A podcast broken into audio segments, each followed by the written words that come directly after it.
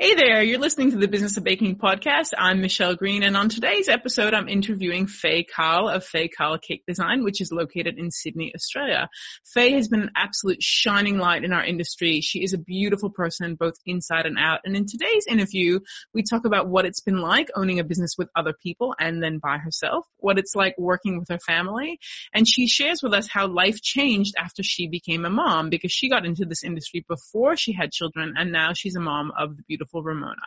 She also talks to us a little bit about her teaching and we also talk about her new product line, how she has expanded her business not just from making cake, but also into luster dusts and she's got a new line of other products coming out. She just has so much to say and she's a beautiful person and I think you're really going to like this one.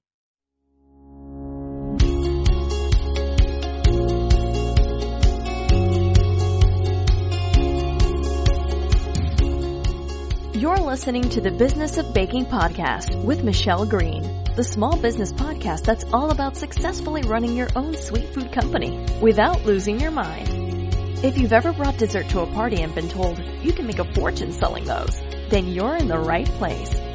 This is an honest, straight talking podcast about the highs and lows of being in small business. Fueled by late nights, crazy client stories, and a permanent sugar high, we're going to listen, share, and learn our way to sweet business success. Here's your host, writer, speaker, recovering cake decorator, and incurable sweet tooth, Michelle Green.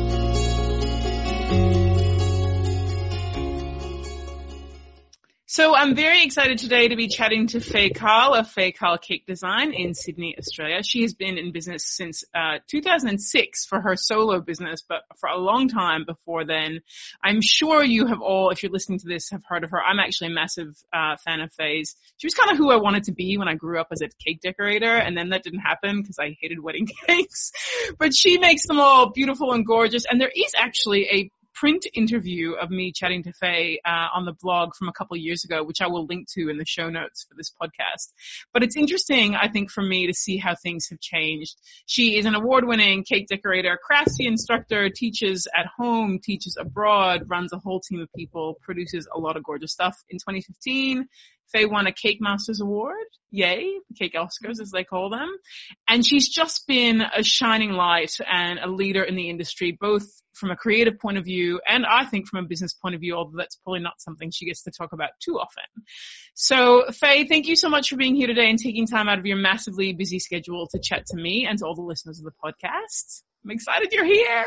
Thank you for the invitation. It's, it's lovely to chat to you.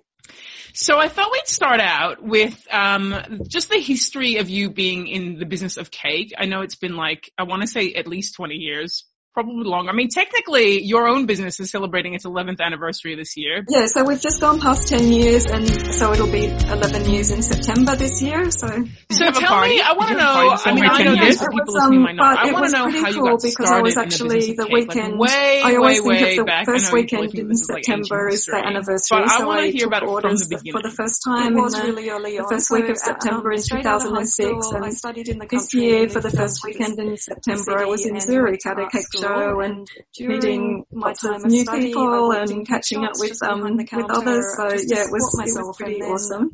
Um, so I did plan to do a blog or um you know have a party and all of that, but it just it just didn't happen. So maybe I do it for the 11th. I think you have to. Say, come on, that's a big deal. To have survived in business in this industry for 11 years is bloody impressive. I started a pastry apprenticeship, but within my first year of doing that, I got a job at Sweet Art in in Paddington, and that was the main high-end cake place at the time. I think they were um, the only one at the time. Yeah, yeah, right? yeah. So yeah. yeah. there wasn't anybody else in Sydney doing what they were doing, and yeah, I was very lucky to get a job there. I, it was somebody that I was studying with was leaving there, so I knew that there was a position. I went in and I tried out and got it. Uh, so I did continue that first year of pastry cooking, but after that I dropped it and just really a decorator. So that's what I've been doing ever since.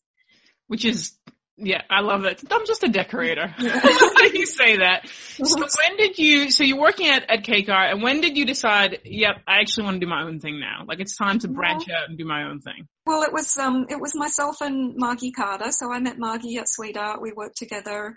I was there for about three and a half years, I think, and there was difficult things about the job that I won't won't go into. But we we both decided to to go out and set up our own place, and it didn't happen straight away. But we got into partnership with with a couple of guys. So there was uh, four of us in the partnership, and we set up Planet Cake, which we ran for I can't remember, but it was maybe eight, eight years. And then it's quite hard from a business point of view to make it work for four people. So, um, especially when two of them are silent partners to, to make money out of that. And, and back in those days, we hadn't started the classes. So the, the seasonal thing really killed us. So we would be fine during summer, but we would, we would really fall behind in winter and we never really found a solution to that. So um, I guess we decided that we would let the partnership go. We sold the business and then um, it was kind of by accident again that I fell back into doing cakes. Like I didn't, I didn't think that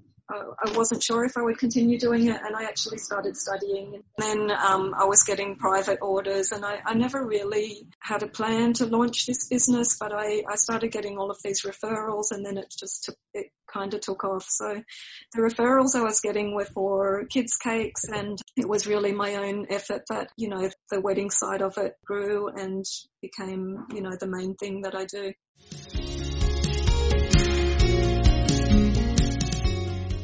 Okay, so let's talk about that actually, because uh, we, I have this conversation with cake makers all the time that they're like, people keep asking me for kids cakes, but I want to be a wedding cake maker. And yeah. they always ask me, how do I, how do I become the cake maker I want to be? And my yeah. answer generally speaking is, well, you need to show them that you do it and then they will follow. And mm-hmm. I, I say if your website or if your social media is filled with photos of kids cakes, well, that's what they're going to order because that's what they see. And so I often tell people you need to kind of create not the illusion, that's probably not the right word, but you need to create the business you want to be and then the people will come. I mean, just because somebody's ordered a Wiggles cake or something doesn't mean that that's the one you necessarily share publicly. So how did you transition from the I'm just doing everything, but now I want this to be this high-end, beautiful wedding cake. I, I guess probably is a lot of that. It's it, it is what people see, so it's what I was putting on the website. I mean, I always had the cute kids cakes there. I never, I guess the stuff that I had on there was in the simplest style, so it wasn't um, structures or super complex, detailed. I mean, I, I really like the cute stuff, and I guess when it comes to that style of work, it's it's easier to make money if you make it kind of cute and simple.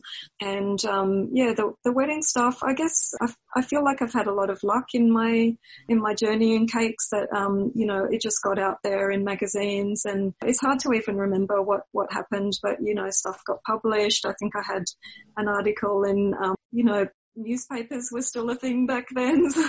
Maybe they still are, but it's it's online. So I had a little article in um, in Good Living and you know a few a few things like that. So my name just started getting out there.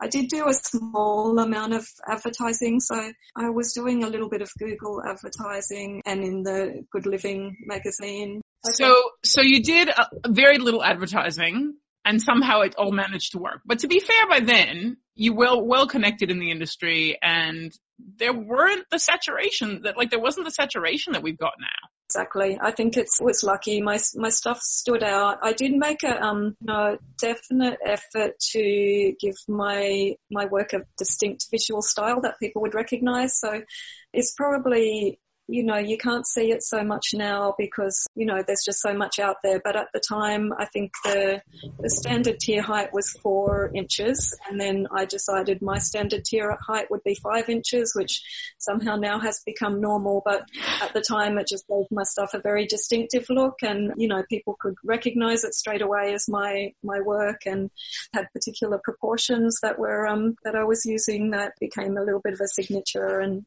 and also the sharp edge thing, to be fair, Faye. I think you absolutely, you like absolutely pioneered the sharp edges. Um, I don't know if, I mean, I didn't invent it and it was something that I kind of learned from somebody that I was working from, but I think way that I used it may just really caught on, I guess, and then definitely the silver and gold, people weren't, weren't using that on, on cakes before, so, you know, that became a big a big thing that everybody wanted to, to know about and very um, influential, I guess. You know what? Can I tell you, your modesty is is like. Seriously, Faye, you inspired and continue to inspire a whole generation, like more than a generation of cake makers who now create these beautiful, luxurious finishes. And really, you had a very distinct hand in that. Know you're like, I guess this wasn't a big deal. Totally a big deal. Faye, I'm here to tell you totally a big deal. For sure, I'm telling you, when I got into this industry, I completely wanted to be exact. I was like, I want to create stuff like Faye makes.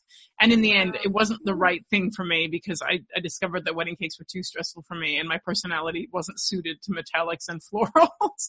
but for sure, for a long time, I held you up as like this goddess, which, cause you are a goddess. Hello.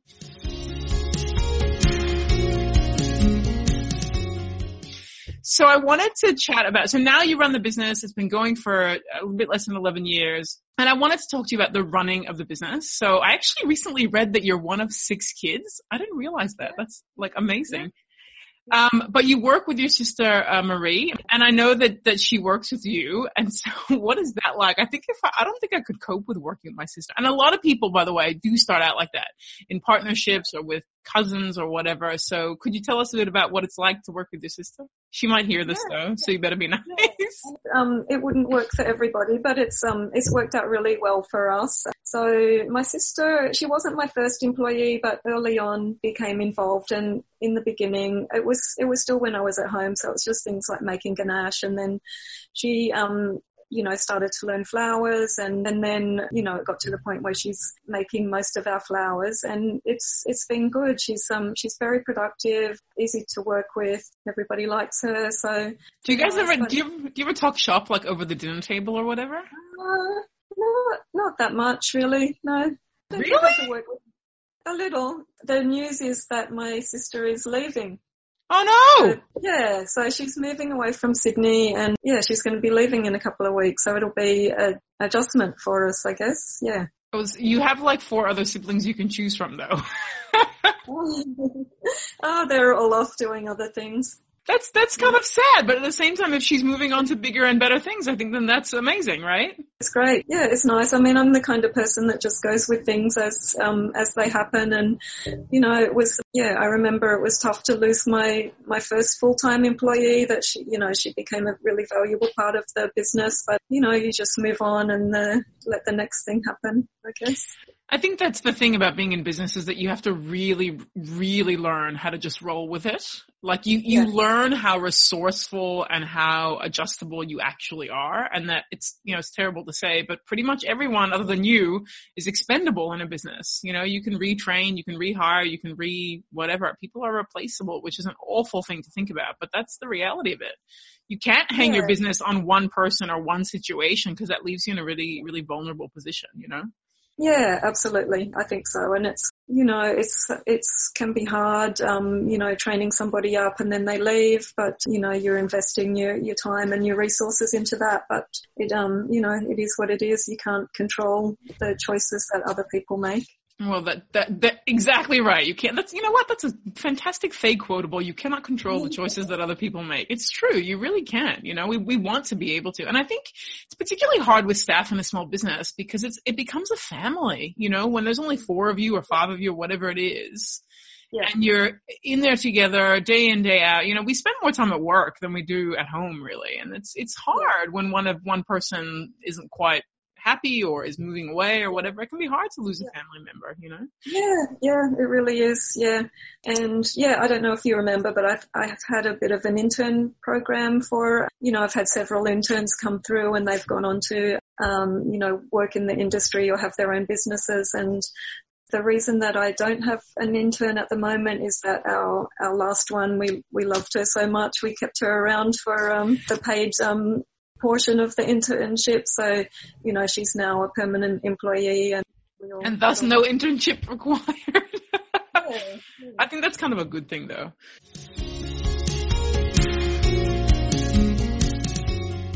So on the topic, on the topic of family and, and a small business and it all becoming family oriented, I know that you are a mum to the gorgeous Ramona, who I have had the pleasure of meeting. All, all energy, that child. Uh, and she's gorgeous. Uh, and she, she's five. Yeah, she's five. So, so you're unusual, I have to say, in the industry in that not everyone, of course, right? But the vast majority of people I speak to became cake makers because they had a yeah. child. Like if they have a kid, it's their kid's first birthday, they bust open some easy book on how to make a kid's cake and suddenly it's like the whole world is opened up to them. But you were a cake maker long before you became a mom. So tell me a little bit about having Ramona on the scene has changed or not changed your perspective on business and running things and kind of trying to fit all that in at once. Make a difference. So um, yeah, I've noticed that as well. Like the greatest category of students we have is sort of mums with very young kids. So, and they're you know getting into the industry, whereas I didn't have Ramona till I was over 40 and very established. So it did make a big difference. So I guess I'm one of those people. It's very common that, you know, you just over, overwork and promise yourself that you'll cut down, but it never happens. And then, um, week after week, it's the same. You're, you know, working these ridiculous hours. But after I had daughter, I, I can't do that. So it was really her coming onto the scene that changed the business, I guess, that, you know, I had to get more staff in.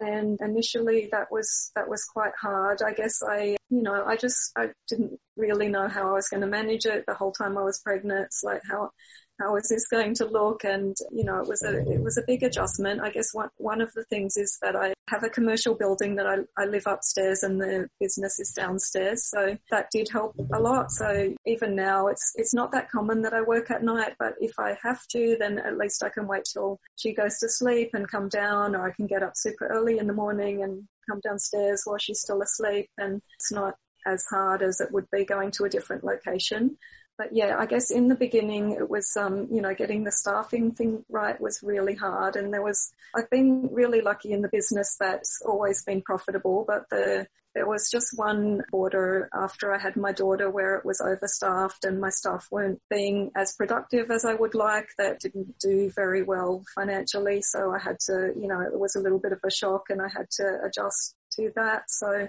yeah, it was a learning process after she came along. Did you find that having her kind of changed your attitude about money and business money? I'll, I'll explain what I mean by that. So, you know, it's not uncommon for me to hear with regards to women in business and pricing, like they feel bad for charging so much or they feel guilty for charging so much of this kind of like women and money is a very interesting topic to me. And my, my take on this was I had kids, and so my business had to make money because I needed to feed them. It's okay if I'm living on noodles and inexpensive bread or whatever, but it wasn't okay if my kids were doing that. And I found that my, my perspective on money and business changed a lot because of my kids. Once it became less about my lifestyle and more about their lifestyle as well, it totally changed how I thought about things, right? Now I've never been somebody who has this like, I feel bad for charging, none of that but I certainly didn't have as much emotional turmoil about money once I had kids because it became about them. So yeah. did that change your attitude about kind of money and business and that sort of stuff at all, or has it been the same? I'm not really sure. I mean, I guess I'm always, I've always been someone that, you know, I don't come from a family with money, so I have to make my own living. I don't have anything else to fall, fall back on, so I have to work hard and, um, you know, my work has to pay for my expenses. So yeah, I've never been an extravagant person, but yeah, I do, I guess I think about the future a lot more with my daughter. Say, for example, what she's going to do when she studies. Are we going to convert this place where there's a flat for her while she studies and we retire somewhere else or, you know, uh, that, that sort of thing, I guess. Yeah. Okay, that would be cool. Everybody wants a mother like that. yeah, I know. I mean, I don't, I don't know if that's what's going to happen, but you know, these, these are sort of things that we think about, I guess. Yeah, it, I don't know. It, you know, there's plenty of people who start businesses without kids, but I think that the, the the financial pressure of children, or even a mortgage, just some big financial outlay or whatever, is a little bit daunting. You know. So it was interesting that you mentioned um, earlier in this chat about how when you had Planet Cake, the seasonal thing was a was a big problem, and it's a problem for all of us, right? That's certainly not not unique to um, to anybody. And the truth is, we just make more high end cakes in the summertime and whatever. Now, I found this to be the case. Although I specialized in kids cakes, the same was true for me, and it took me a long time to figure out. It was like people have kids all year round. Birthdays happen all year round. It's not like weddings. So why is it seasonal? And what I eventually worked out was the reason why kids cakes is seasonal is because in the wintertime, people were having indoor parties. This was my big thing, right? And so indoor parties, if you're having it like a play center or whatever, you know, like a, I don't know, gymnastics place or whatever, they generally have the cake as part of the oh. package deal or whatever. Or they have parties at home. And when it's at home, that, you know, they're more likely to make it themselves. It took me a long time to work that out. Cause I'm like, surely people are born all year. But then in the summertime when the weather gets better, they're having parties at parks and parties at pools and parties in their backyard or whatever, and they're less inclined to get it from the venue itself. So it took me a while Yeah. to figure that out. And one thing people don't know about your business is that you actually do create kids cakes. And I talk about you in class all the time. I say to people that just because your niche is in one thing, it doesn't mean that you shut the door to everything else. It just means that maybe that's not the thing you advertise most or whatever. So I'm outing you, Faye, as a kids cake Oh. maker on occasion as well. Uh, and when I say that, by the way, most of my students are like, you've got to be kidding me. How is that possible? And I'm like, well, if you need to pay the bills, you need to pay the bills. And if that's what people are ordering, that's what they're ordering. So tell us what you do that's not beautiful metallic wedding cake. Yeah, so it's not something that I that I push a lot. Although we we post um post our kids' cakes and christening cakes, maybe they're not the things that get the big wows. Yeah, I guess it's um it does pay the bill. So when the wedding cakes fall off during winter, then you know we take a, a bit more christening cakes and birthday cakes and things like that. I would always preference the wedding cakes, but you know, we're, we're quite lucky that during wedding season we get booked up, so can just decline those orders. By the time those people get to you, you already have full book, so you, you don't have to take them. But during, during winter, than I do. It's, I guess it's harder, like I, because I've been doing it for so long, I'm pretty fast, so I can make kids cakes and it's not a big deal, but I think it's a hard thing to train staff at if they're, they're predominantly working on wedding cakes and they don't get the experience on kids cakes. And I know if I do it myself, I can do it in half the time or a quarter of the time. If, if I'm around, I'll, I'll do that stuff myself rather than training other people, whereas it's very worthwhile for me to, to be training up people in the, the wedding stuff. And we should say it's kids cakes, but it's Faye style kids cakes. I mean, we're not talking about like 3D dragons or anything. We're talking Yeah. about still, still has that soft, beautiful, very romantic style to it. We're not talking about Spider-Man or whatever, like hanging off the side of a building or whatever. Yeah, well, I guess I've been doing it for long enough to know my strengths. So mostly it's mostly it's cute stuff. It's been a couple of years now that I've I've said no, I won't do 3D cars and motorbikes and things like that. And then if it's something super complex and technical, then I'm less likely to take it on now. But there's a few realistic things that I'm comfortable with. You know, a few foodie things that I can do. I know I can do a reasonable job on. Um, a little bit more in the realistic style, but mostly, you know, what I like myself is the the cute stuff.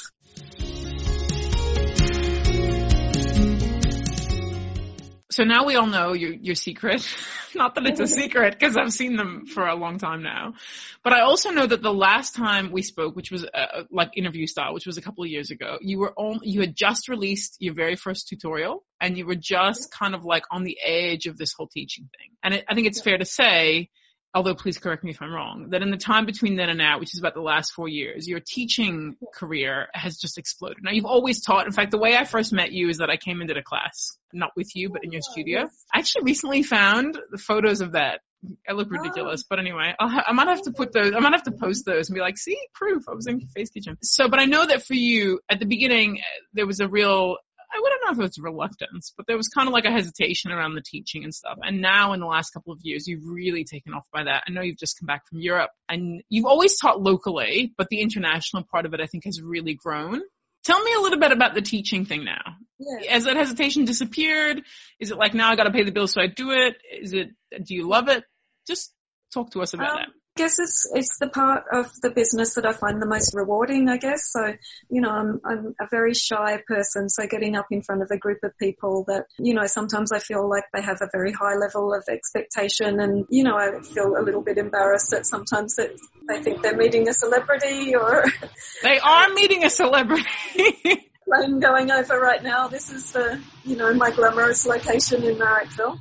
So, um, I guess the overseas stuff, um, when my daughter was a lot younger, I was turning down a lot of invitations. So even these days, it's not something that I, that I seek out myself. It's mostly by invitation. So people contact me And it's, you know, it's very hard to turn down if somebody's inviting you to some exotic place that you've never been before. Of course I want to say yes to that and it's a, it's a matter of fitting, fitting it in and balancing it.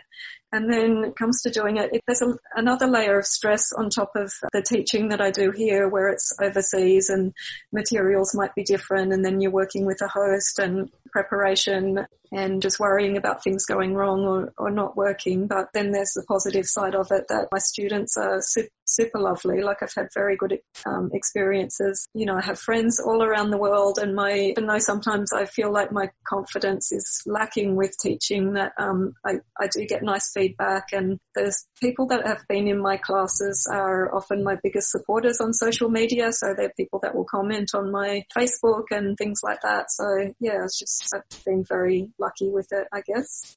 I think I think the nerves never really leave you though. I mean, I, I've taught all over the world too, and I find that I'm still having you know like a mini heart attack before I say hello. Yeah. And always, always the first 20 minutes of me talking is really fast and really nervous and me cursing yeah. a lot. Cause it's, which is a sure sign that I'm nervous. And it kind of takes me a bit of time to go, they're not going to eat me alive. They're not expecting me to have all the answers. They just want to learn something. I think in our heads we build it up that the expectation is way bigger than it actually is.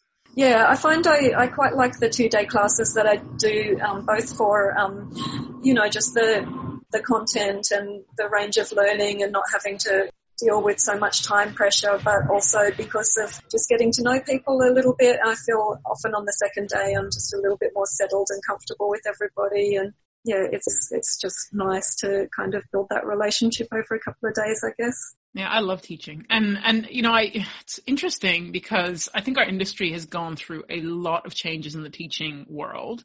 You know, four or five years ago, live teaching was the thing. Then with the rise and rise and rise of video teaching, that became a thing. But I think actually now there's a real comeback to live teaching. I, I think it's, it's yeah. coming back a little bit. I think there's a bit of a resurgence now. Yeah, I think so. Yeah, it's I think it's a, it's just a really nice thing for people to do and it's both learning and it can be a social thing. So one of my recent classes in Oxford, there was a whole, whole lot of people from a particular Facebook group that were getting together. Some were meeting for the same, t- for the first time and were, um, reconnecting and just, you know, having a get together and that was really nice. But I think it's also uh, just about um, feeling a little bit re-energized and inspired by uh, uh, getting getting out of the, the, little zone that they're in, getting into a different environment, just you know seeing a different approach, and you know thinking about how they can apply that to their their own work. So.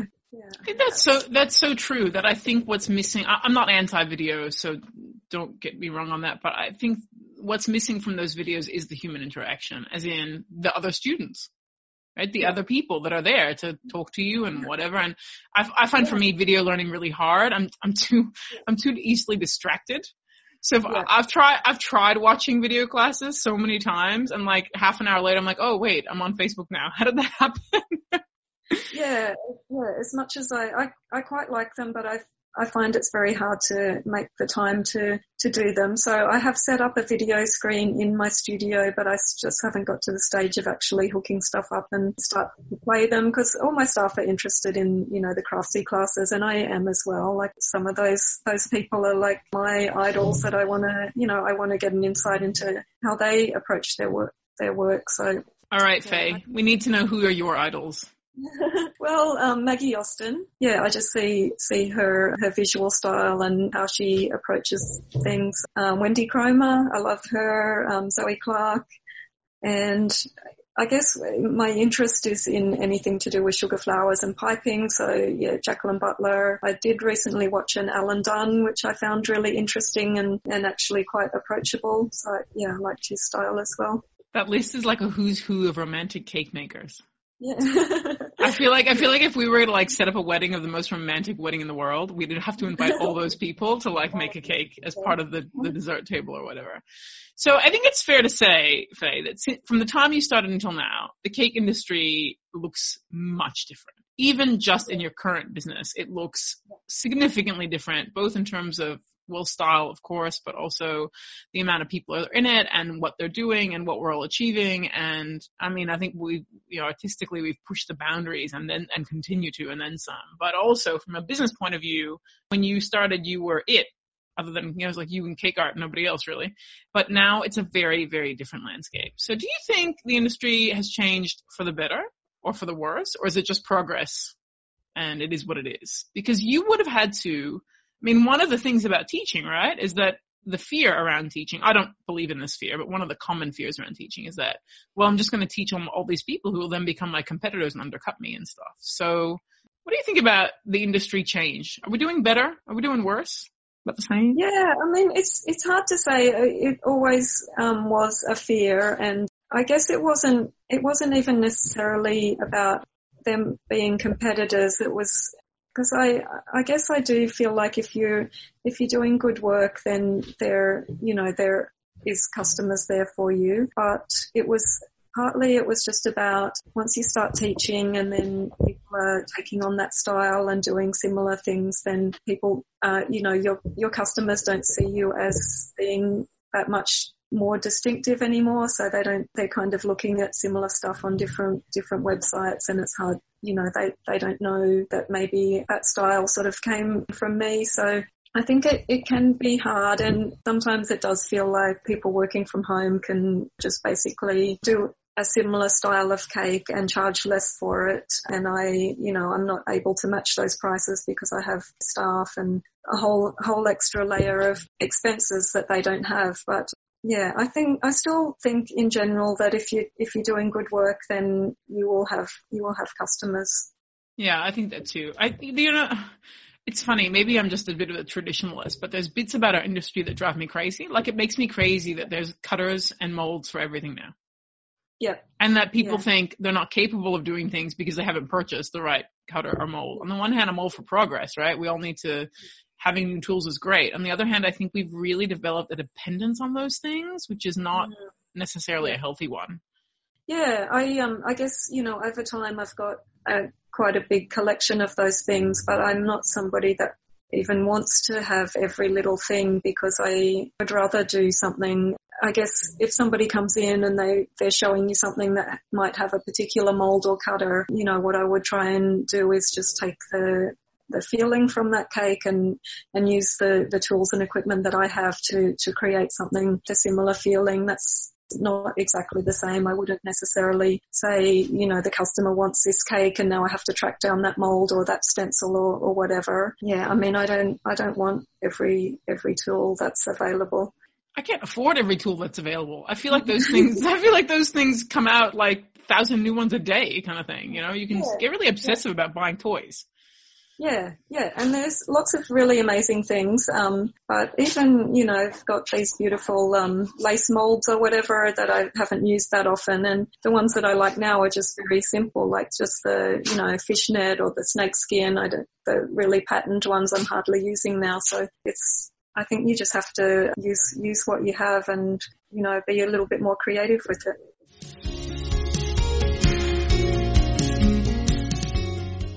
So I'm excited to know that you have now uh, moved into the area of products and you've come out with this line of luster dusts, the official Faye luster dust, which is exciting. So tell me how that came about, because that, like, I have to say, I never thought there'd be a Faye product line, and there is, and it's exciting.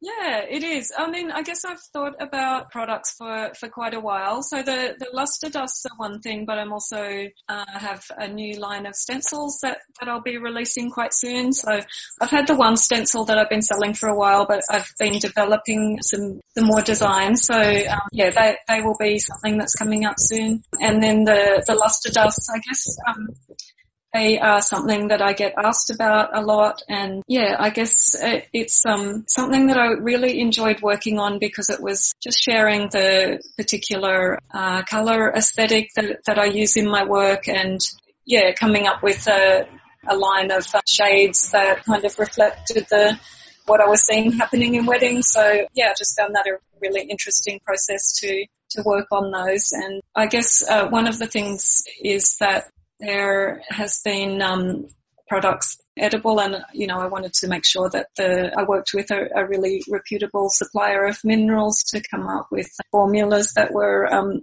definitely food approved and totally edible. And can I say, I love the fact that they come in big pots. Yeah, yeah, like absolutely. Actual usable sizes. So you don't need to buy yeah. like 40 little itty bitty teeny tiny little thingies. Pretty amazing. So yeah, yeah so yeah. I mean that was um, yeah. One, I guess it, uh, things that people have asked me in classes or um, online that where can I get sort of larger quantities of luster or where do you get that stencil or whatever. So yeah, it's just all sort of a, a response to the, the feedback that I get from from other parts of the business. I love it. This is so exciting. And I'm excited. I didn't know there were stencils coming too, so that's also exciting. Yeah, it is. All right, Faye, final question. If you could go back in time and chat to the Faye who started this business, not the ones previous, this one, so the current uh, iteration of your business, what advice would you give yourself? Oh boy, it's it's really hard. I feel like you know, although I've made mistakes, I feel like I've had a lot of luck and the business has gone well. You know, one of the things that's stressful is setting up a commercial premises. So although I wouldn't go back to working from home, I, don't think I would have gone through the two moves that, that I've had. So I set up a smaller studio, which, which was my first step out of home and it was like affordable rent, but it was very small space. So I guess maybe I would have stayed at home for longer or maybe looked at, you know, moving to a place where it was, the business was, um, a little bit separate from the the house. But yeah, I mean, overall, I can't say that I have a lot of things that I would change. I think, you know, everything's a stepping stone, right? It's only by learning yeah. that we improve and get better and find new things and whatever. Somebody asked that same question of me. And my answer yeah. was, I've had various answers at various times. I guess it depends on when you catch me, but I've often said that I would just tell myself to actually enjoy it more and not, and just kind of I think we get so caught up in stress and worry and panic about immediate short-term things that we fail yeah. to enjoy the long-term joy of it. I mean, the fact is every day that you're in business is another day that you made it happen. Yeah. Maybe yeah, it's not actually, perfect, but you made it happen. Yeah. Well, that's probably a good one for me too. I do take it, um, you know, I do take it very seriously, and sometimes it's it's not easy just to relax and goof around. And probably these days, I'm, you know, having a little bit more of a laugh with my my team and things like that. Whereas it was all just couldn't stop thinking about the next, you know, the next process or the next um, the list of things that I had to keep together for that week. And yeah, yeah, I know. We just forget to have fun. Like we we stress out so much, you know. And the, the truth is, it is a real joy.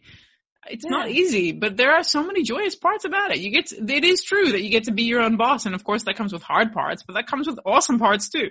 It does, yeah, yeah. And um, you know, I've always attracted nice people into the business. So I, you know, I work with nice people. Your your clients are, you know, often at a very happy part of their life. So it's it's nice. Faye, we need to give you some partying. Um, we need to give you some homework to go and have that party this year. yeah. Okay, you're invited. Oh, oh, oh, that's good. I mean, I wasn't fishing for an invite, but I think that'd be so cool. I just think yeah. it's it's a massive milestone. Ten years, eleven years now is a long time to have survived.